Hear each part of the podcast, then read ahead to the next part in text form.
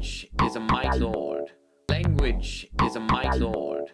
By means of the fine visible body, finest, by means of the fine visible body, finest works. He can stop fear and banish grief, create joy. Stop fear and banish grief, create joy. Stop fear and banish grief, create joy. Language is a might lord. Language is a might lord. Today sufferest thou still from the multitude, thou individual. Today hast thou still thy courage unabated, and thy hopes. Who is that? That's Nietzsche. That's Thus Spake Zarathustra. Um, this is the Content Blues podcast, and I'm Andrew. Uh, the reason I'm starting in with uh, Nietzsche is because I sat down last night and I watched something I've been sitting on for a while, which was uh, Blade Runner 2049, the Blade Runner sequel that came out two years ago, three years ago, somewhere in there. And uh, it got me thinking because it's a thinky kind of a movie. It's a, it's a thinky kind of a movie.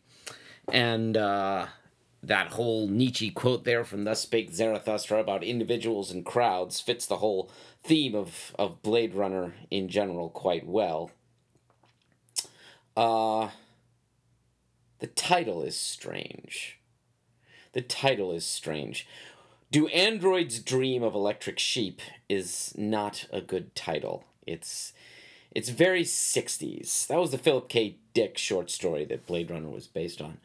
Um, but it's not a good title. It's very 60s. It's very tongue in cheek. It's it does a disservice to the material within.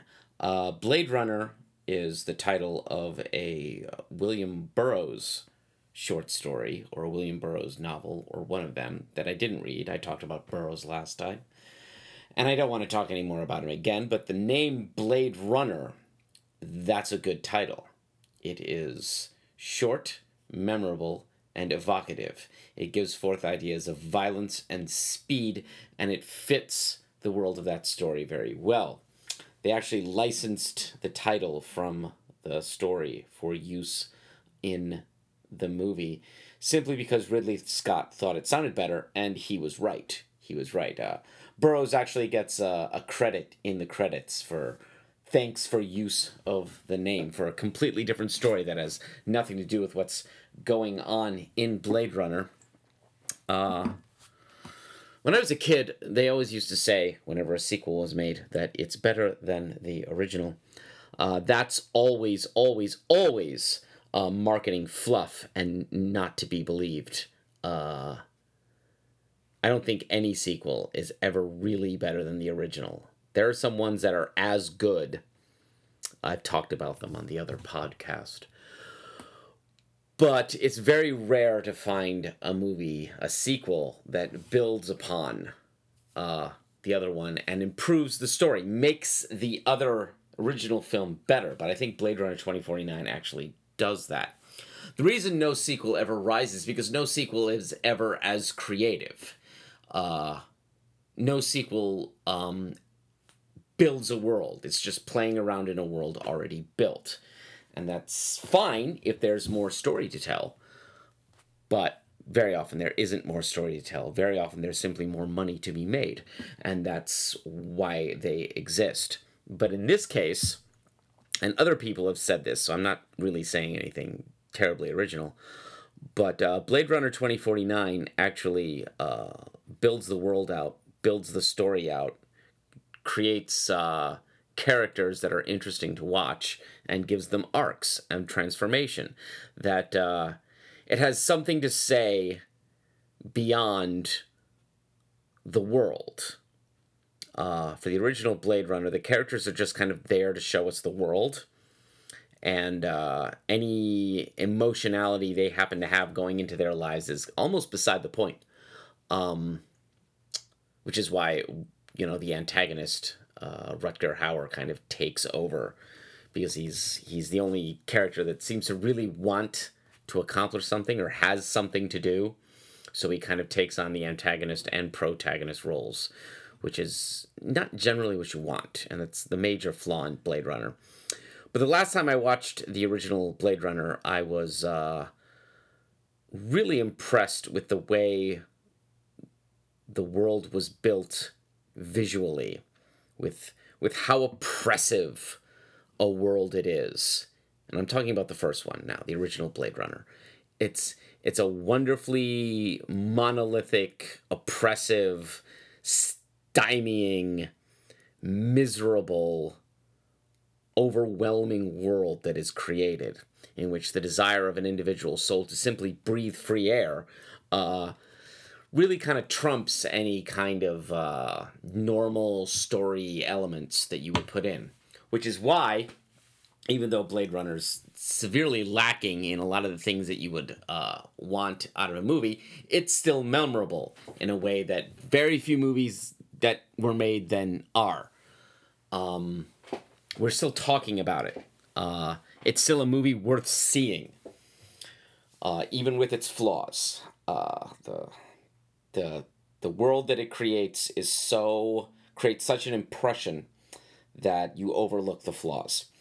But Blade Runner 2049 improved the flaws and uh, gave us characters that mattered and gave us gave characters things to do in that world that mattered. Gave us the possibility that the world could be made other than it was. Uh, blade runner ends on a miserable down note really sad and, and upsetting. And and the sequel does the opposite of that in a, in a way that I thought was was quite meaningful. Um, even Harrison Ford is good in this like genuinely good genuinely creating emotions good which is the opposite of what he did in the first movie. Uh because I think Harrison Ford is is really really quite limited as a performer. And if he doesn't have the right script he can't give you uh, what he can do. It's um, he's pretty much low rent Clint Eastwood. He's a less talented Clint Eastwood. He's Clint Eastwood with less range.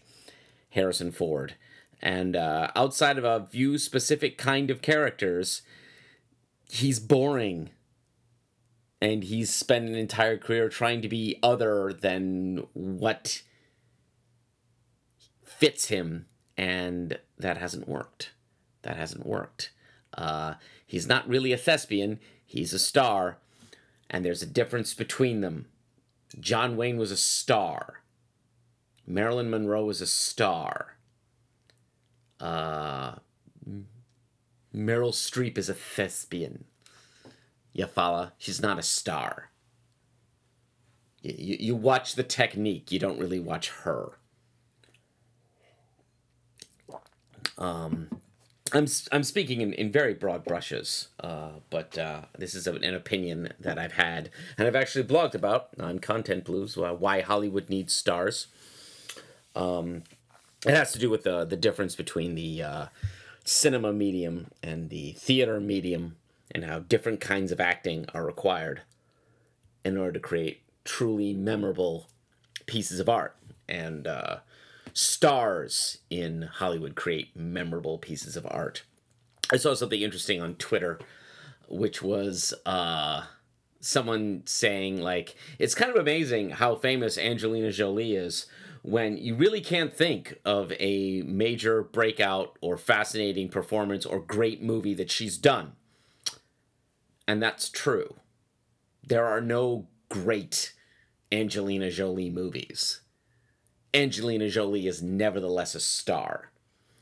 Uh, you put her in a movie and you see her, and she's always kind of her with, with minor variations, but she's a face and a persona that people enjoy seeing and always have. Um, she's a star. She's a star. Dwayne The Rock Johnson is a star. Not necessarily a great actor, but incredibly likable. And people like to see him in stuff. That's a star.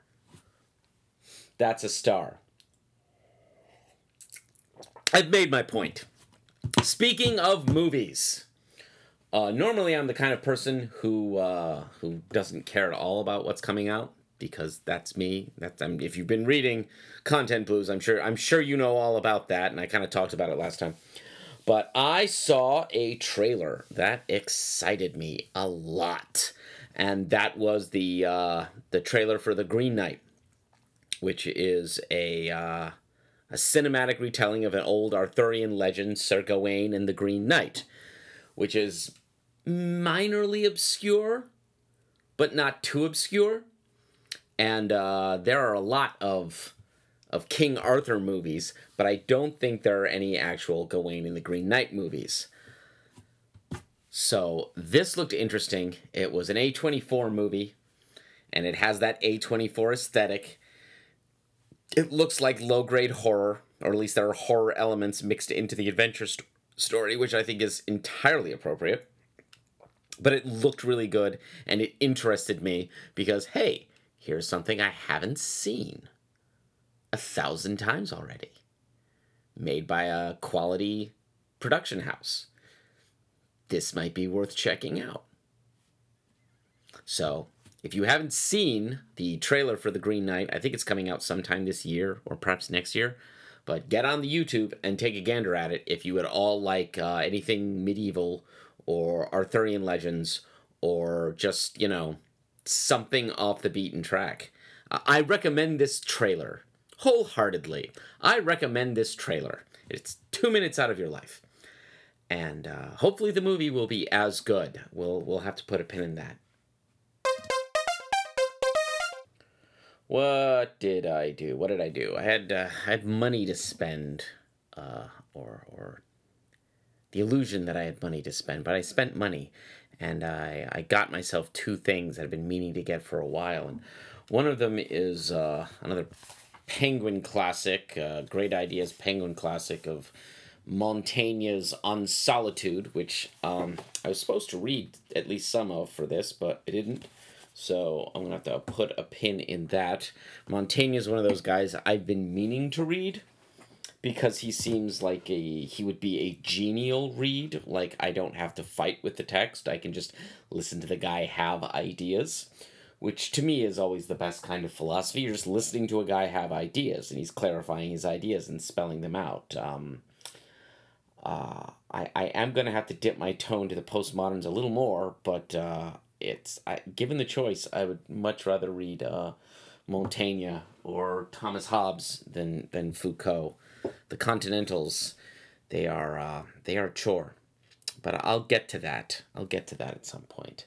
Uh, the other thing I bought was a jazz album from a era of jazz, which seems to be becoming my favorite, and that's the uh, the fusion period of Miles Davis. Um, I don't really think I need to explain why I like that. Uh, do I? It's it's funk. It's very funky. It's jazz with electric guitars. It's uh, it's unexpected. You know, you can talk about uh, bebop and hard bop and cool jazz and modal jazz and all those varieties of jazz from the 40s and 50s. Um, but to me, they all sound kind of samey. Tonally speaking anyway they all have the same kind of tone and mood the same kind of colors. Even if you can tell the variations and difference between you know what thelonious monk is doing versus coltrane um, just to pull names out of a hat. Uh, they all kind of have the same emotional tone and emotional mood whereas the fusion stuff miles started doing in the 60s and 70s was definitely had a different flavor. Um, I have several of those albums from that period. The one I didn't have is one of the more extreme ones, which is uh, which is Get Up with It uh, from 1974. Uh, it's perhaps not as extreme as On the Corner. It sounds like melodies. On the Corner just sounds like being attacked by a beehive, and it's great if you uh, uh, if you're in that mood. But who's who's in that mood? Uh, a lot. You you kind of have to strap on and take the ride if you're going to listen to to On the Corner. But Get Up with It has kind of uh, it's similar, but it's like dialed back a little bit. It it reminds me more like of uh, in a silent way, not not in a silent way, more like Jack Johnson, more like Jack Johnson. I think in a silent way is still a little too second quintet. Um, but uh, I started. I got it on vinyl because I'm a nerd, and I put it on, and uh, it, it sounded as good as these the samples I'd heard, and it's it's very extensive. It uh, it's a double album, so it does what double albums do, which is just take the time with every tune and let it let it let it spend itself. Let it let it do what it wants to do. Double albums are when uh, artists decide that they're done they're done um, trying to make something that's going to be marketable. It's all about just throwing the stuff out there letting the uh, letting the er mind or the, the reptile creativity just just get it out and edit it later or just toss it out there. I mean, usually usually artists do double albums when they're established and they're they're bored with what they have been doing. That's Exile on Main Street, that's the White Album, that's London Calling, and it's it's get up with it. And it's enjoyable to just listen to somebody play with the sound, which is really what what jazz jazz ought to be about. And it's it's not as uh as hostile as on the corner, but it's it's got some sadness to it and some uh, some intensity, which which is which is quite wonderful.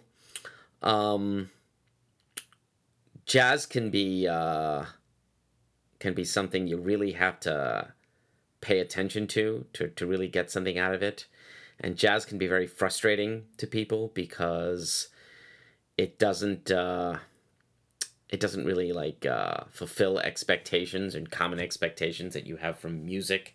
It's uh, and that's not necessarily a good thing because sometimes, like on like Sun Ra or something like that, it can just be farting around forever and deliberately frustrating. Like uh, I can't get into to really avant-garde jazz like Ornette Coleman or anything like that. I find that's just, you know, you're just making fart noises with your trumpet into the microphone.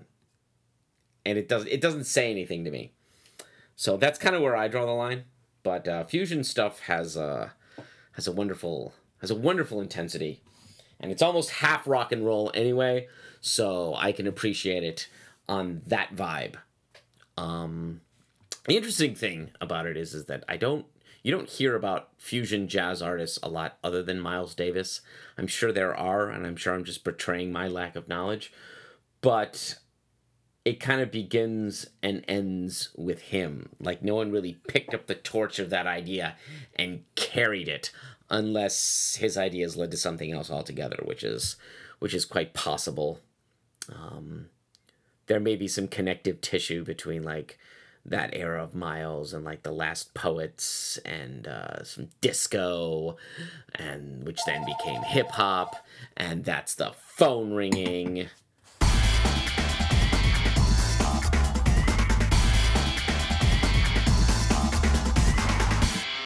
It's fine. I was done with that anyway. I was done talking about that. I had made my point. I'm ready now to talk about other things.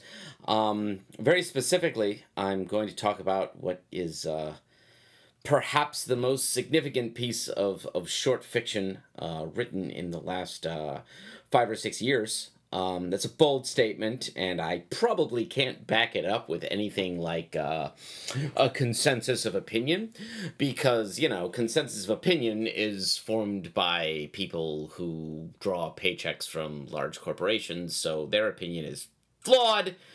So, uh, in my opinion, uh, the most significant piece of short fiction published in the last five or six years is The God Shaped Hole, a entirely web published story, web written story, story really written for the web, which is an archaic phrase, but I'm going to keep to it anyway, by an author who is anonymous, a guy who goes on uh, Twitter under the name uh, of Zero HP Lovecraft, which is a uh, uh, pretty good Twitter handle, a little bit derivative, but we're going to forgive him for that.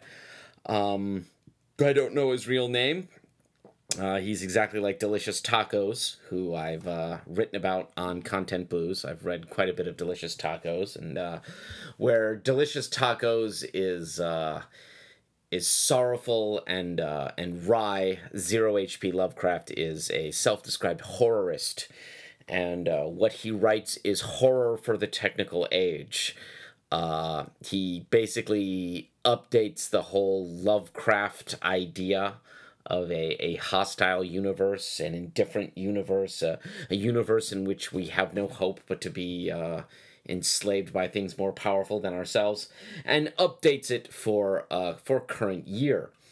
Um, God shaped hole is of course a uh, a quotation that's often ascribed to Pascal. It's a religious idea, the uh, something that's pulled out of the book of Ecclesiastes, uh, that states that God uh, puts an eternity in the heart of man yeah, an eternity in man's heart in Ecclesiastes 3.11.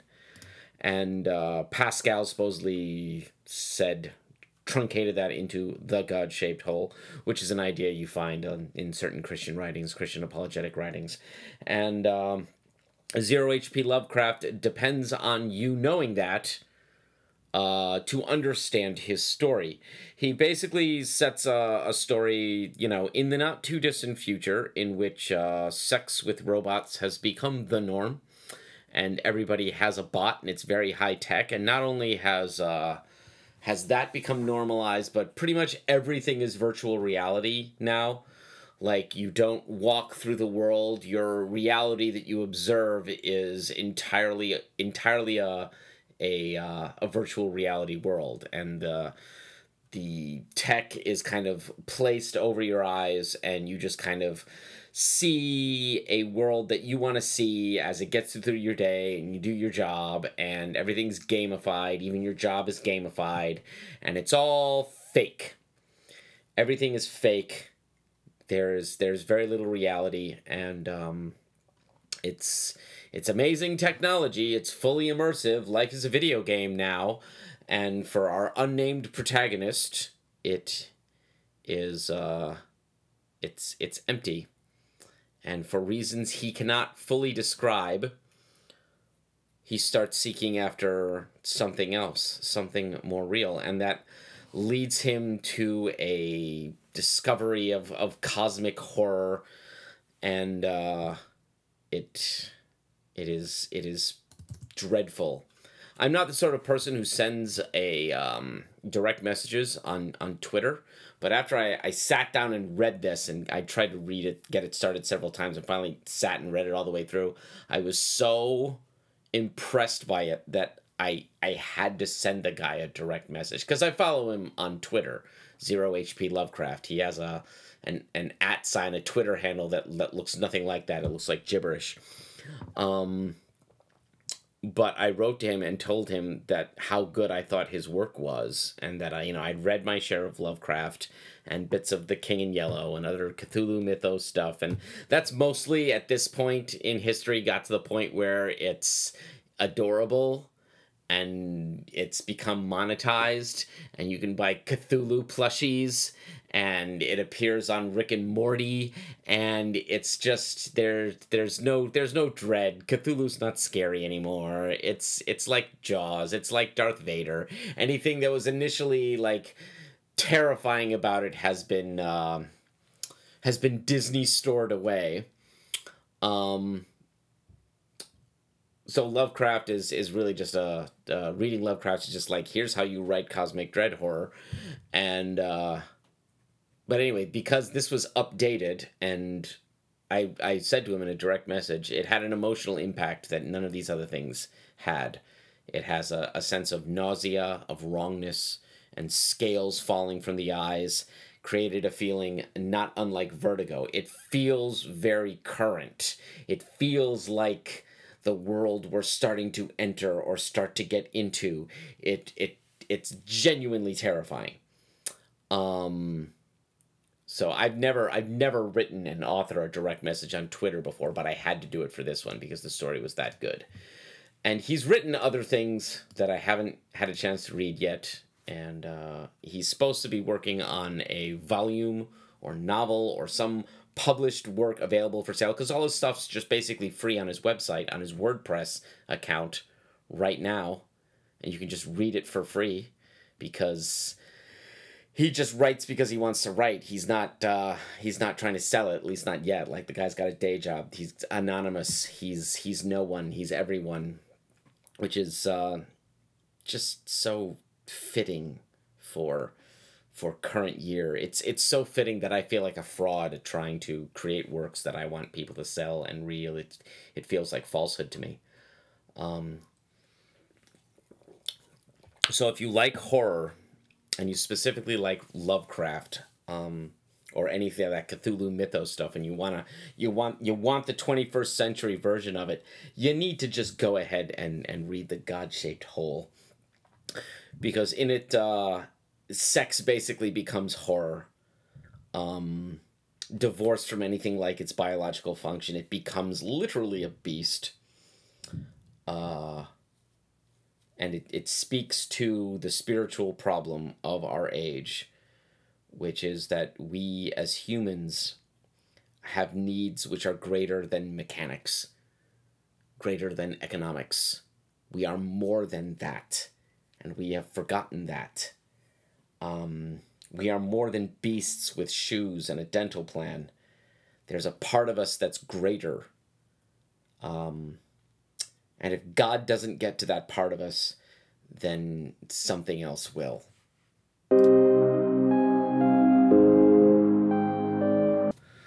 On a final and perhaps unrelated or actually quite related note, um, a kind of a broad statement which which touches on uh, a lot of significant things going on in, in our culture at, the, at this point in, in current year. Uh, and that statement is uh, Funko Pops are of the devil. I hate them. I hate seeing them. I want to kick them. I want to smash them with a hammer. They're the worst thing that has ever been made by humans. Um, yeah, pretty much that. Uh, I don't know why I hate them so much, but I do.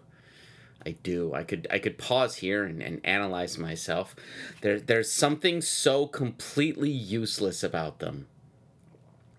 They're they're nothing but hunks of plastic that you like buy to like remind yourself of your fandom. And and fandom has become a, a deeply deeply problematic uh, thing for me. Uh, I kind of hate fans now and fandoms and being fans of things. It's kind of the worst because it, I think because it has become so performative. So uh, it's it's not even something you can simply enjoy. You have to identify yourself with it, and that's that's why like I, I don't like Funko Pops because it's like it's like buying a religious token for a religion that that doesn't really exist. It's just imaginary. None of this stuff is real. And you know, there have always been fan things and fan product and fan merchandise. That's that's always existed, but for some reason these are so garbage and disposable. And whenever I see them in someone's house, I, I, I make small uh, inside. And uh, yeah. And, and, and speaking of, of anonymous uh, cranks on Twitter, the anonymous crank Mencius Moldbug Man uh, had a whole thread about, about Funko Pops. And uh, that's kind of what prompted me to, to say how much I hate them and, and, and always have. I think uh, I think the peak of the thread is when he says that you can buy a glow in the dark bobblehead Funko Pop of the character Alex DeLarge from the film A Clockwork Orange, and you can drop because it's rare. Because it's rare, it's a rare Funko Pop. It can go for as large as thirteen thousand dollars thirteen thousand dollars. Can you imagine? But you could buy a car with that. You could buy a car, or you could buy a tiny little funking hunk of plastic to remind yourself how much you like a Clockwork Orange. How much do you want to bet that someone who dropped that much on a Funko Pop from Clockwork Orange has never actually read the book? Or maybe they have. Maybe they have six different editions of the book. You know, maybe they have the uh, the the original US version that had no that didn't have the 21st paragraph removed and a first edition from the UK version that did and then the the secondary edition with the preface he's he's probably that kind of nerd who would drop 13 grand on a Funko Pop What madness is this? What madness is this? And they're worse than beanie babies. Beanie babies are at least soft and cuddly, and you can give them to a baby, and it, it can play with it. it. It's actually, a beanie baby can actually be useful in that respect. You know, beyond its, its uh, you know, tulip hysteria function. You know, beyond its South Seas bubble aspect of it. You can actually do something with a beanie baby. You can give it to an infant and and it will you will accomplish something with your day. But Funko Pops are useless and I, the only thing the only thing I'd ever want to use them for is skeet. Stop buying them. Stop buying them all of you. Because we're going to look back on this and we are going to be infinitely more ashamed than than even the Beanie Baby craze. At least I hope so. Because if I'm wrong, and 20 years from now we're still buying Funko Pops, that would be worse.